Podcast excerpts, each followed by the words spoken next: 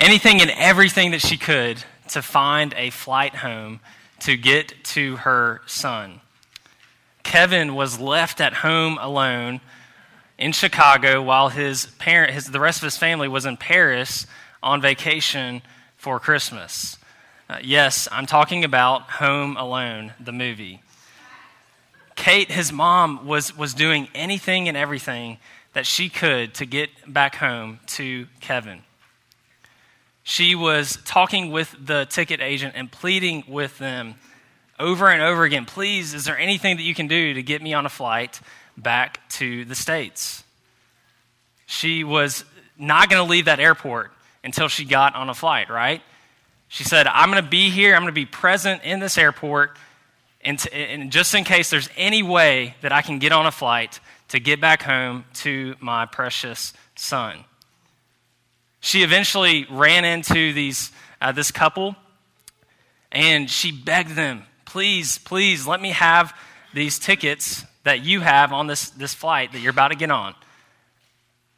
And she was even willing to give up $500, her watch, her earrings, two first class tickets just a couple of days later, her pocket translator, all of these things.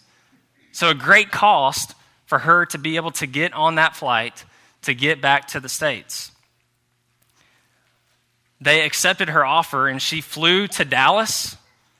And then from Dallas, she flew to Scranton. And then she got stuck in Scranton. And so she had to get on the rental van with the polka band, right? And, and drive all the way back from Scranton to Chicago. She traveled over 11,000 miles in just the span of a couple of days. Why did she do all this? Why did she do all of that? Well, it's because there was someone so valuable to her that she would do anything and everything to get back to her precious son, her treasure. She treasured Kevin more than all of her possessions, all of her money, and she was willing to give up all of that. And she was willing to exhaust herself in, in traveling over 11,000 miles over the span of a couple of days just to get back to her son as quickly as possible. And in our text this morning, we're going to see a similar idea. These two parables, these two different men giving up everything, giving up everything for a hidden treasure in a field and a pearl of great value. So let's read Matthew 13, 44 through 46. This is God's word. The kingdom of heaven is like treasure hidden in a field, which a man found and covered up. Then, in his joy, he goes and sells all that he has and buys that field. Again, the kingdom of heaven is like a merchant in search of fine pearls, who, on finding one pearl of great value, went and sold all that he had and bought it. Church, let's pray. Lord, we thank you for your precious word. We thank you so much that we have access to it.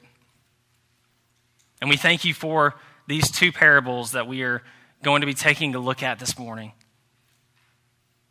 God, would you open up our eyes to how beautiful, how magnificent, and how valuable your kingdom is? Lord, we pray for anybody in here this morning who has not become a member of your kingdom through faith in Jesus Christ. Oh God, would you help them to see that you are infinitely valuable and that it is worth giving everything up in this world just to know you? God, would they turn their eyes to Jesus this morning? place faith and trust in Him and repent of their sin so that they may have life and be a member of your kingdom.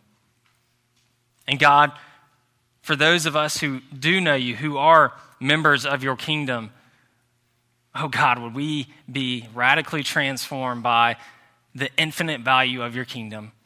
And would it lead us to live lives to build your kingdom? to spread the gospel to the nations. And Lord, may it give us a joy and a rest because we have a future hope that our King has come and he will come again. We pray this in faith. In Jesus' name, amen. Well, first of all, I just want to explain and interpret these. Uh, the text, and then we, we, will get to some application later. But uh, the first thing is that these two, uh, the, these three verses, there are two parables. Um, so, in fact, the whole uh, chapter 13 is, is focused on parables. And so, what is a parable? Uh, a parable is a, is, is a story that uses comparison to illustrate a spiritual truth. So it's a story uh, used, uh, that uses comparison to illustrate a spiritual reality. And in order to help the, the his listeners often understand uh, a spiritual truth, especially about the kingdom of heaven in our text, uh, Jesus would use common everyday examples. Uh, he, would, he would use farming and fishing examples. Uh, we, we, see those in chapter 13. And uh, he wanted to use those everyday examples in order to uh, communi- communicate and teach a spiritual reality to his audience. Now, some people who were hearing his parables were perplexed. They were thinking, this guy's kind of crazy. This guy's kind of wonky. Uh, what is he talking about? And they were left uh, without understanding of his parables. But then there were many people who would hear his parables and, and they would come to understand the spiritual truth that he was trying to get across to them. And it would leave them going forth and, and living a transformed life. And that is what I pray this morning that as we take a look at these parables this morning, that we would be a people who hear and understand his word and that then go and live lives in light of the spiritual truth that we see.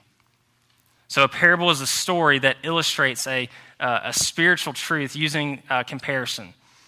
And this spiritual truth that we see uh, in, in th- these verses is talking about the kingdom of heaven. So, what is the kingdom of heaven?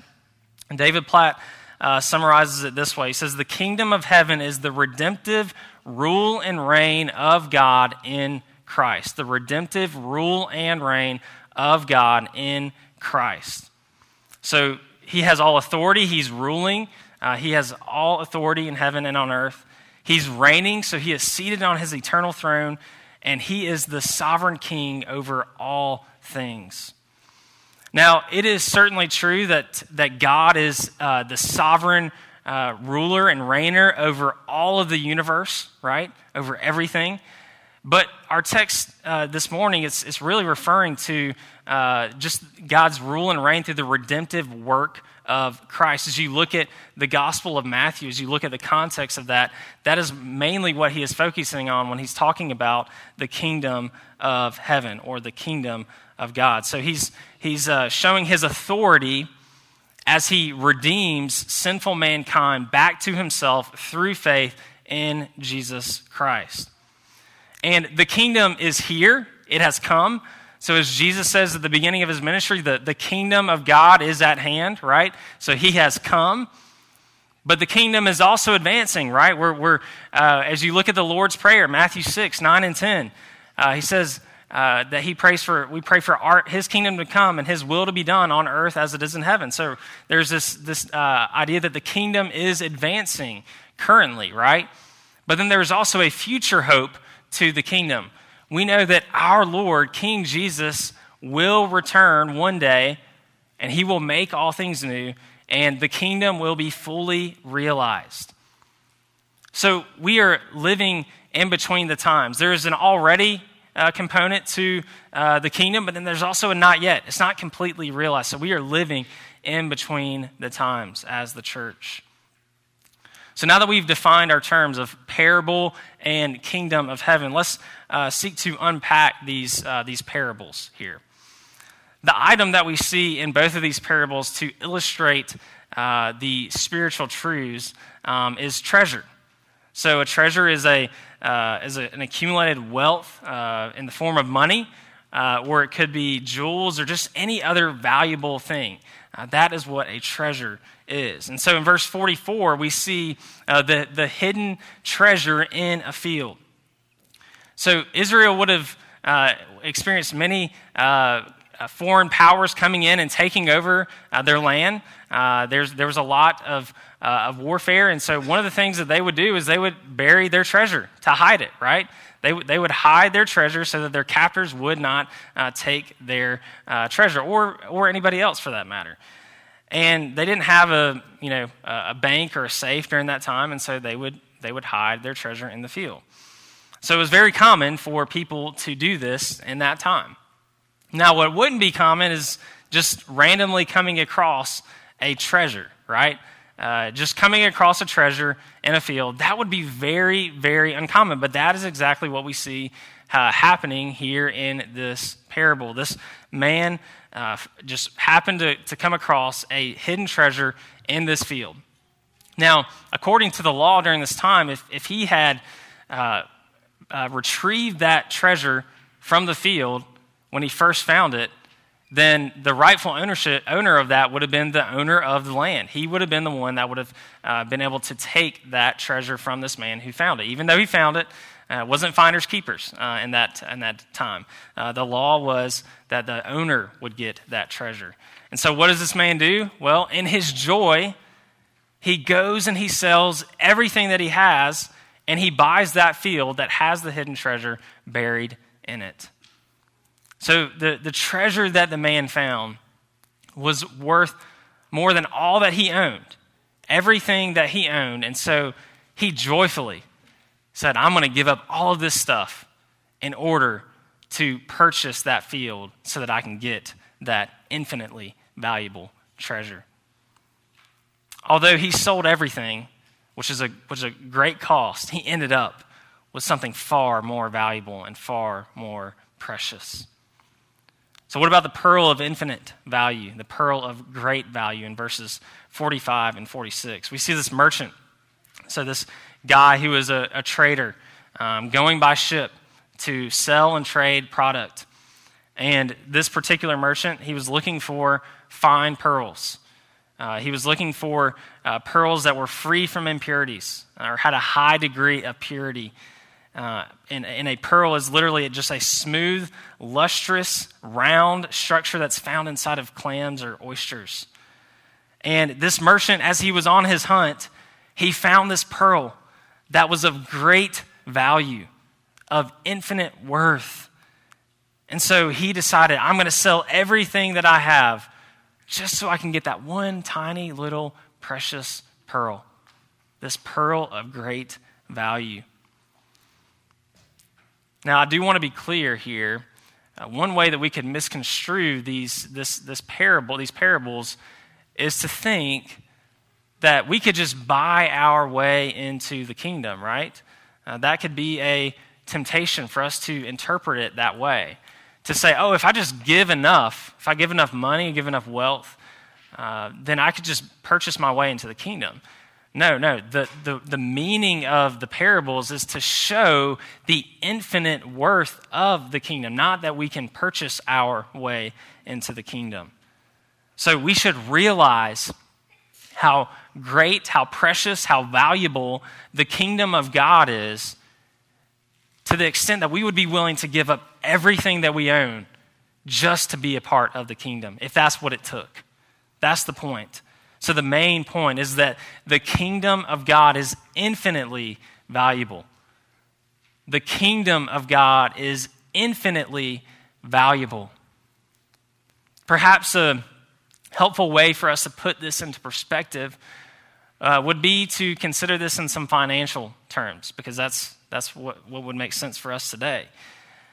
The latest COVID relief package that is working its way through Congress right now is, uh, is at a price tag of $1.9 trillion. $1 trillion is the equivalent of 1,000 billion dollars, and $1 billion is 1,000 million trillions. $1.9 trillion is $1,900 billion, or another way to put it is 1,900,000 millions of dollars. It's a lot of money. And just to put this into perspective a little bit more, what could we do with $1.9 trillion? Well, for one thing, if you wanted a whole bunch of cars, you could buy about 82 million of them. If you wanted to pay for about 270 billion hours of labor at minimum wage, you could do that too if you wanted to. If you wanted to pay a year's salary for about 35 million teachers, you could do that if you wanted to be generous with it. Or, kids, this may be your favorite. Listen up to this one. You could buy two, about 2.5 trillion candy bars. You could do a lot with $1.9 trillion, right? But the point is, is that the kingdom of God is worth far more than even $1.9 trillion. We could continue to increase that number, and we would never find anything that is more valuable than the kingdom of God. All of the money, all of the possessions on the earth, put them together, and it's still less than the value of the kingdom of God. The kingdom of God is infinitely valuable. So now that we have explained and interpreted this par- these parables, let us consider just some ways that we should respond to the, the, the value of the kingdom of God. Not only should we be willing to give up everything in order to be a part of the kingdom of God, but it should just transform how we live as members of the kingdom of God. So, what should our response be to the value, the infinite value of the kingdom of God? So, we must first start with a, the most foundational question. First of all, are you a member of God's kingdom? Are you a member of God's kingdom? Have you repented of your sin and placed faith in Jesus Christ alone to rescue you from your sins? If not, what are the things in your life that are preventing you from believing in Christ? What are the barriers that are up for you that are preventing you from believing in Christ? Uh, there could be a, a, a, a whole bunch of reasons why, but I just want to look at a couple based off of the parable of the sower that is just uh, earlier in chapter 13. Verses 1 through 9, we see the parable, and uh, 18 through 23, we see the explanation. Just a couple of things in there. One of the, one of the uh, barriers could be tribulation or persecution in light of your spiritual interest in, uh, in, in Christ, your, your interest in Christ. Perhaps there's even those that are closest to you, your family members or your friends, who, because you have an interest in learning and exploring more about Jesus, that they are, that they are separating themselves from you. And, you know, there can be pressure, right? There can be pressure. Family and friends are saying, are getting on to you for your spiritual interest. It can be tempting to just say, I'm just going to keep the peace. I, I, want, I want my family to like me. And that's not a bad thing. But, but I want them to like me so much that I'm just not going to, I'm not going to go anymore. Uh, I'm not going to look into this Jesus thing anymore. I'm going to, I'm going to run away from Jesus because I want my family, uh, my close friends to like me and to be accepted by them. But, friend, listen to this. If the kingdom of heaven is truly of infinite value, and it is, then would it not be worth it to endure through that persecution, that tribulation that you may be experiencing, perhaps even from those who are closest to you? Your relationship with your family and your friends and the people of this world, it may be strained because of your faith in Jesus Christ or your interest in uh, pursuing a relationship with Christ. But listen to this glorious news. When you enter into the kingdom of God, you have a heavenly Father who adopts you as his son, as your, his son or daughter. And you have brothers and sisters in the church who care for you and walk alongside you even through those persecutions and those trials. So, although your earthly family and friends may not accept you, you have a heavenly family, a, spiritual family that will love and care for you. You have a heavenly Father who cares infinitely for you as well. So, don't let the persecution, the tribulation that comes from others to prevent you from entering into the kingdom through faith in Jesus Christ. Another barrier may be the cares of this world or the deceitfulness of riches. Are there desires? Are there worldly things? Are there is, is money or anything else in this world preventing you from surrendering to the lordship of Christ? Are you so focused on your worldly efforts of achieving uh, success in your job and just increasing your wealth that you're not willing to lay those things aside in order to enter the kingdom? 1 Timothy 6, 6 and 7. But godliness with contentment is great gain. For we brought nothing into the world, nothing into the world, and what will we leave this world with? Nothing. We brought nothing into the world, and we cannot take anything out of the world. We can achieve all of the worldly success, acquire all the wealth possible, buy our dream vacation home. But guess what? We can't take any of that with us. We brought nothing into this world, and we are leaving with nothing. I don't know about you all, but I have never seen a U Haul behind a hearse. I've never seen that. That's because we can't take anything into the grave with us. So, friend, how might, how might the reality of the kingdom of heaven, the fact that it is of infinite value, change the way that you look at all of the things in this world?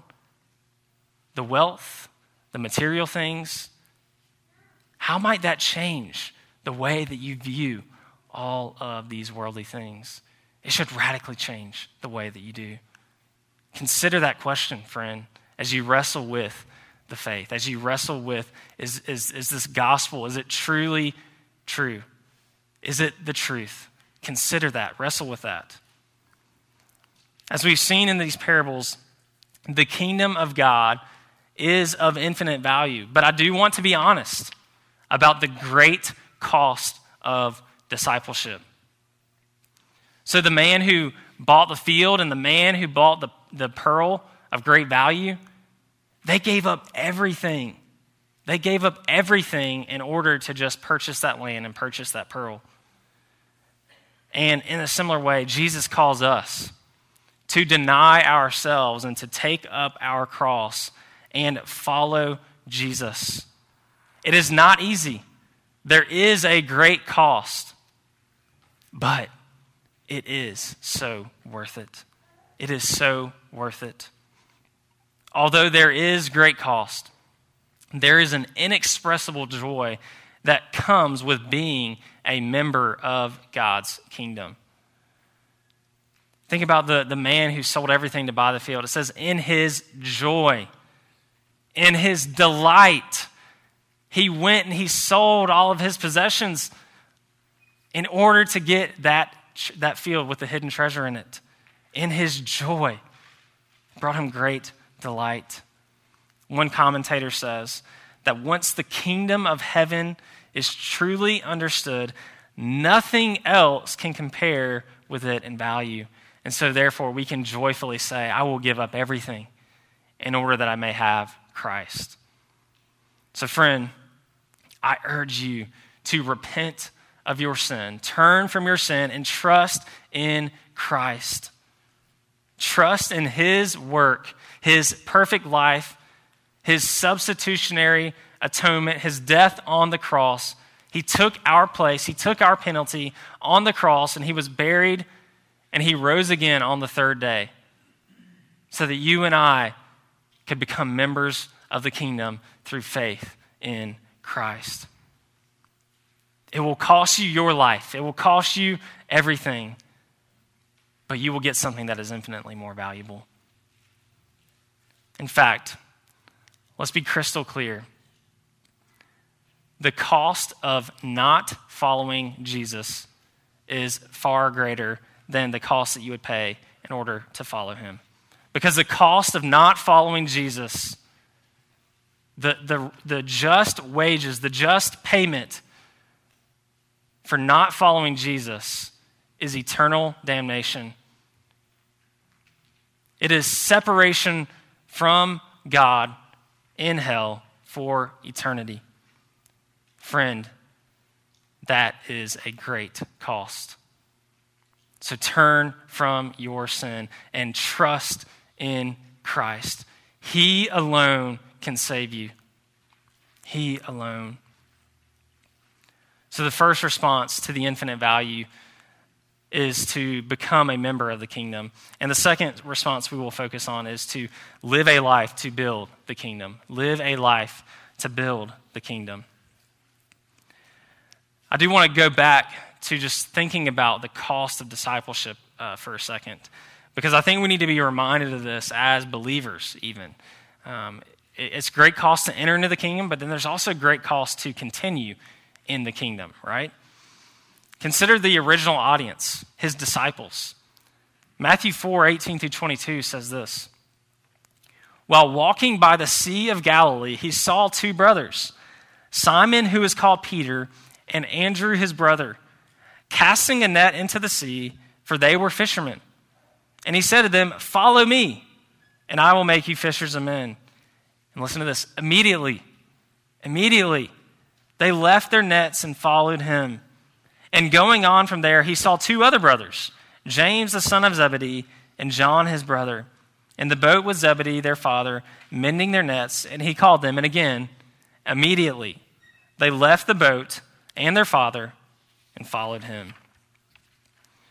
These guys had jobs, they had families, and they just immediately left everything and began to follow Christ. Think about Matthew 9 9, where Matthew or Levi is working in the tax booth, and Jesus comes up to him and he says, Follow me.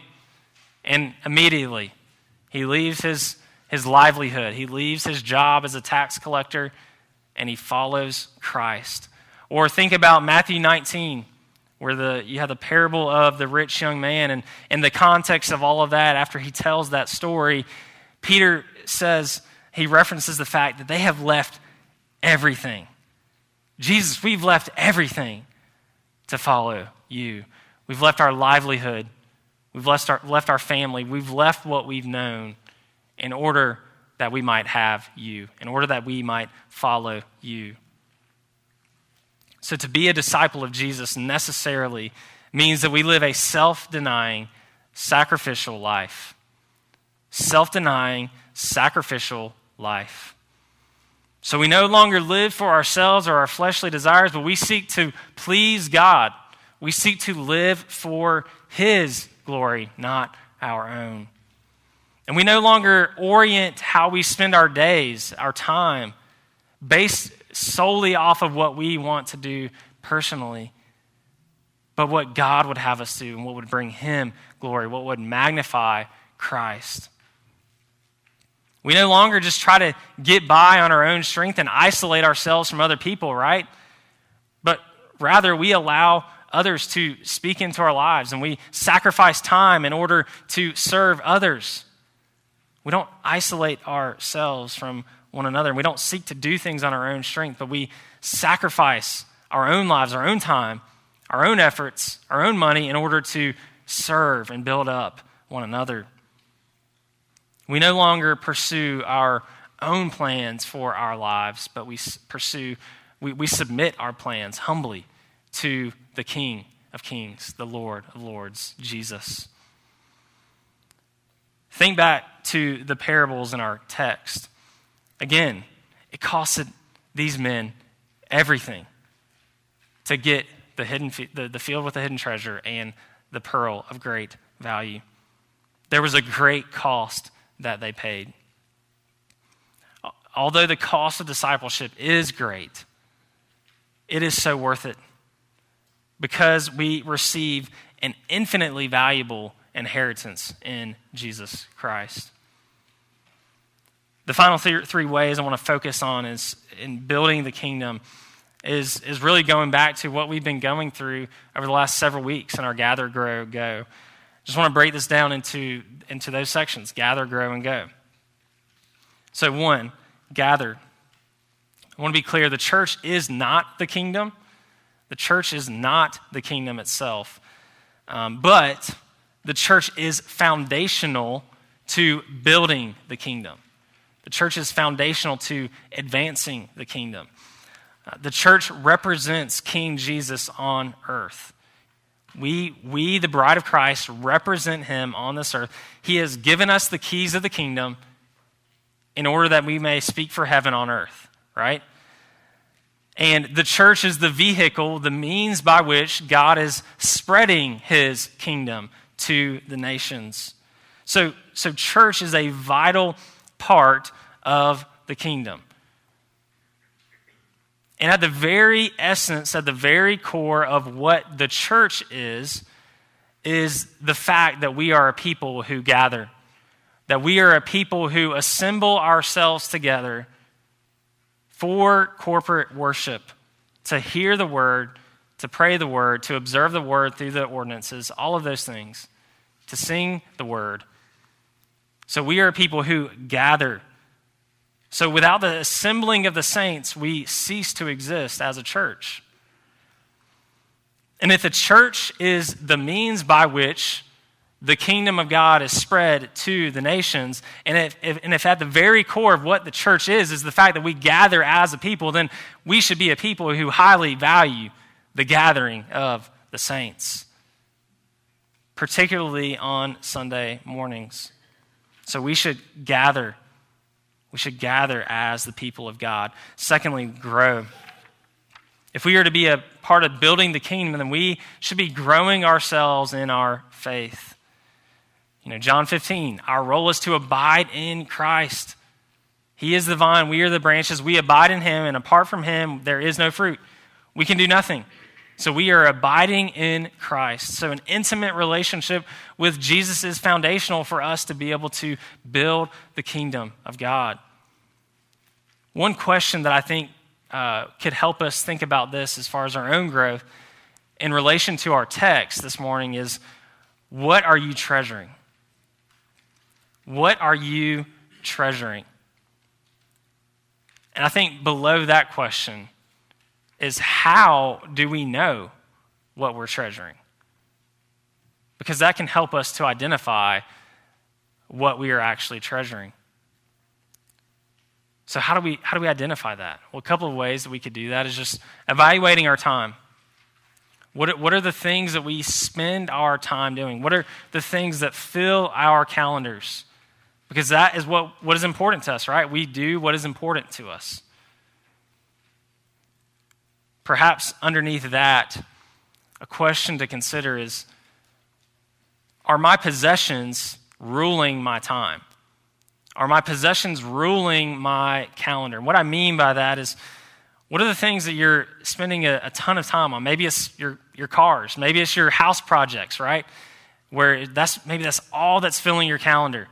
Or your boat, your vacation home. Maybe it's your TV, your, the, the possession of your, your TV, and you got all your shows and all your movies and everything, and that is ruling your life. What are the things, are the things uh, that you own ruling how you spend your time? Now, of course, those things are not bad.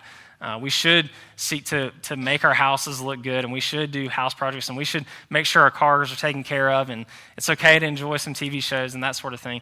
But are those things ruling your calendar? Are they, are they, are, are is it unequally weighted towards those things rather than focusing on things that uh, are building the kingdom? Secondly, money.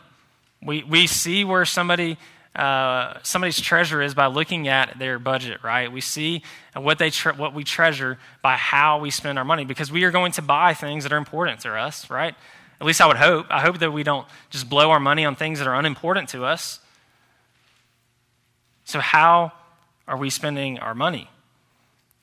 And then, thirdly, thoughts. What are the things that are consuming our minds? What do we spend our minds thinking about? What are we setting our minds on? As we read from Colossians 3, are we setting our minds on things above? Or is all we're thinking about are the things on earth? So, as we reflect on these questions, just evaluate your heart and consider what am I treasuring? What is my uh, greatest treasure? Is it the things of this world or is it Christ? Let me put it this way What worldly things are you clinging so closely to that you need to loosen your grip on? That you need to loosen your grip on so that you can cling more tightly to your precious Savior, Jesus Christ, in whom everlasting riches is found. So, what are the things that you need to loosen your grip on in order that you may cling more tightly to your precious Savior, Jesus? Not only must we be growing ourselves, but we should be seeking to help others grow, as we've been saying over the last several weeks. I just want to read a couple of sections from our membership covenant uh, here at New Branch. Mutually admonishing, we will keep watch over each other's souls and will not neglect to admonish and exhort one another as occasion may require. So we should lovingly and graciously uh, correct one another according to Scripture when opportunity allows. We should exhort one another every day as long as it's called today, that none of us may be hardened by the deceitfulness of sin. Hebrews 3. Disciple one another. This is another part of the membership covenant.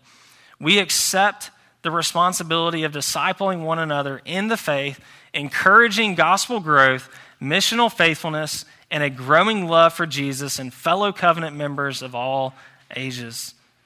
So we should continue to encourage and challenge one another to deny ourselves, to be not be transformed or conformed to the things of this world, but to be transformed by renewing our minds and living our lives to bring glory to God. We should be speaking the truth in love to build one another up to, to maturity in Christ. We are called to help one another grow. Thirdly, go. We, the church, are Christ's ambassadors on earth. So the U.S. has embassies in all kinds of different nations. You just pick one. Where we have Americans who are on the ground in different countries who represent the United States, who represent us in those foreign nations. And in a similar but far more important way, the church is the embassy of Christ. We are citizens of heaven, yet we are dwelling on this earth. And so we have a dual citizenship, and we are his ambassadors. We are the embassy of God who is, who is called to faithfully represent him here on this earth. And one of those roles, one of those privileges that we have as the church, as his embassy, is to proclaim the gospel of Jesus Christ.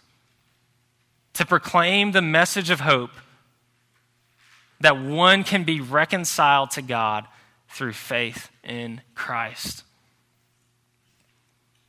And as we go with the gospel, we can have a confidence because we know that God will build his church and the gates of hell will not prevail. So we can go with the gospel confidently.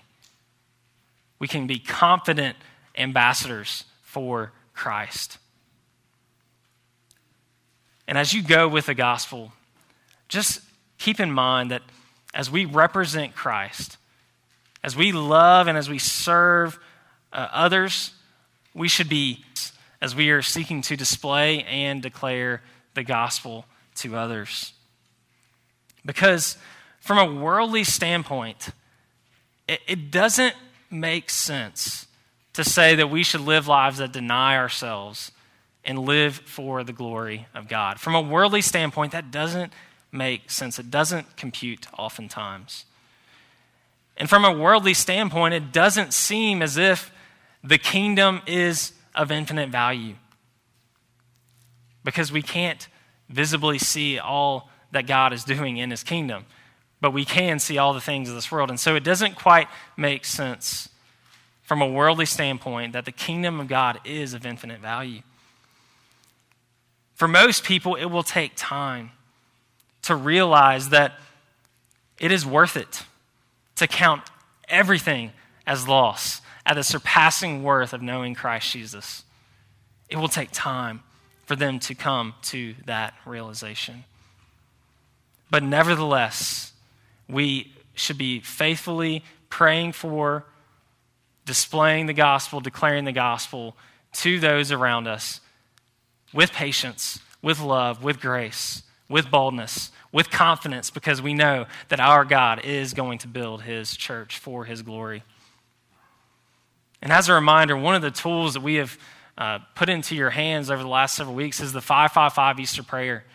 And I just want to encourage you to continue uh, to pray for those people, those five people whom you've identified that you are going to pray for for five minutes a day for five weeks, and then seek to invite them on Easter Sunday. That is a means that we can be using to pray for uh, the kingdom to go forth. And so I would encourage you to continue in that.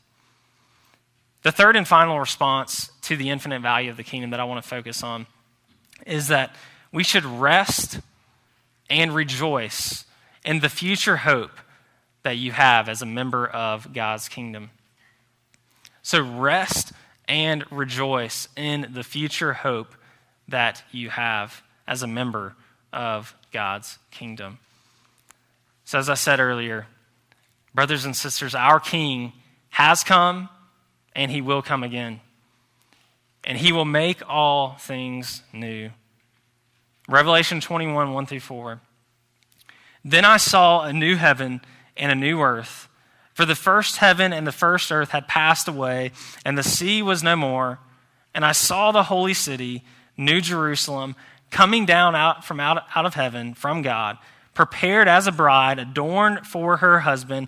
And I heard a loud voice from the throne saying, Behold, the dwelling place of God is with man. He will dwell with them and they will be his people, and God himself will be with them as their God. He will wipe away every tear from their eyes, and death shall be no more. Neither shall there be mourning, nor crying, nor pain anymore, for the former things have passed away. What a glorious truth that our God has come and he will come, and he will make all things new. He will fully realize his kingdom in his second coming. And when the kingdom is fully realized, we will receive that full inheritance that we see in 1 Peter 1 3 through 5. Blessed be the God and Father of our Lord Jesus Christ.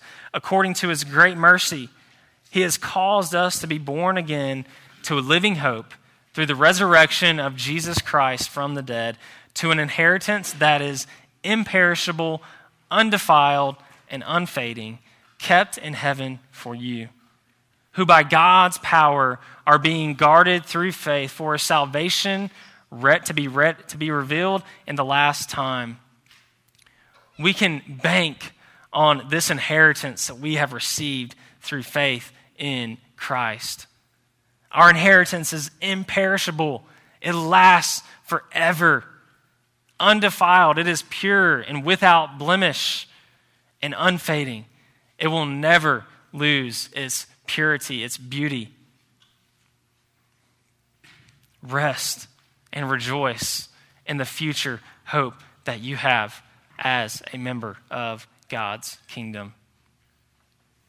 The kingdom of God is infinitely valuable, church. We have an inheritance in the, in the gospel that is more valuable than all of the money, all of the possessions put together here on this earth. There is nothing more valuable than the kingdom of God. And we have a future hope. We have a future hope that this kingdom will be fully realized one day when our King returns and we will dwell with him. He will wipe away every tear. There will be no more death, no more mourning, no more crying, no more sin. Perfect eternal bliss with our Heavenly Father. But in the meantime, church, we are to be a people who seek to build God's kingdom in light of its infinite worth. We should prioritize the gathering of the saints. We should be growing in the gospel ourselves, and we should be helping others to grow as well. And we should also be going with the most glorious news of all, telling others that Jesus Christ is Lord. Turn your eyes to him, for he alone can save. Repent of your sin and trust in him. There's nothing, nothing at all that comes even close in equal value to the kingdom of heaven. And so may we be a people who set our eyes on the infinite worth, the beauty, the majesty of the kingdom of God, and may it radically transform how we live our lives in the present, to seek to joyfully live, live to build the kingdom for his glory for he alone is worthy, church. Let's pray. Lord, we thank you so much for your word. We thank you for the reality that your kingdom is of infinite worth. Lord, that nothing on this earth compares to the value of your kingdom. And so, Lord, we can joyfully say, I will give up everything to enter into this kingdom, to know you, O Lord. Lord, I pray that anybody in here this morning or who's watching online who has never accepted Christ as their Lord and Savior, God, that you would help them to see that all the pursuits of this world, the material things of this world, they are not worth anything in comparison to knowing you and to being a member of your kingdom. God, I beg you to open up their eyes to that. And Lord, give them faith to trust in Christ, even if that costs them their lives, everything that they own. God, would they see the infinite and the precious value of being a member of your kingdom? Oh, God, I beg you to do that. God, I pray that you would empower us as the church, your, the members of your kingdom. God, would we be a faithful people who are reminded of the infinite value of your kingdom, set our eyes on you, and see how precious you are. And God, may that transform how we live in the present. May we seek to build your kingdom until you come again and you set up your rule and your reign and you make all things new. You wipe away all the tears. When death will be no more and sin will be no more, God, may we be faithful until you return. For you are worthy, O God, because there is nothing more precious and valuable than you. We pray this in faith. In Jesus' name. Amen.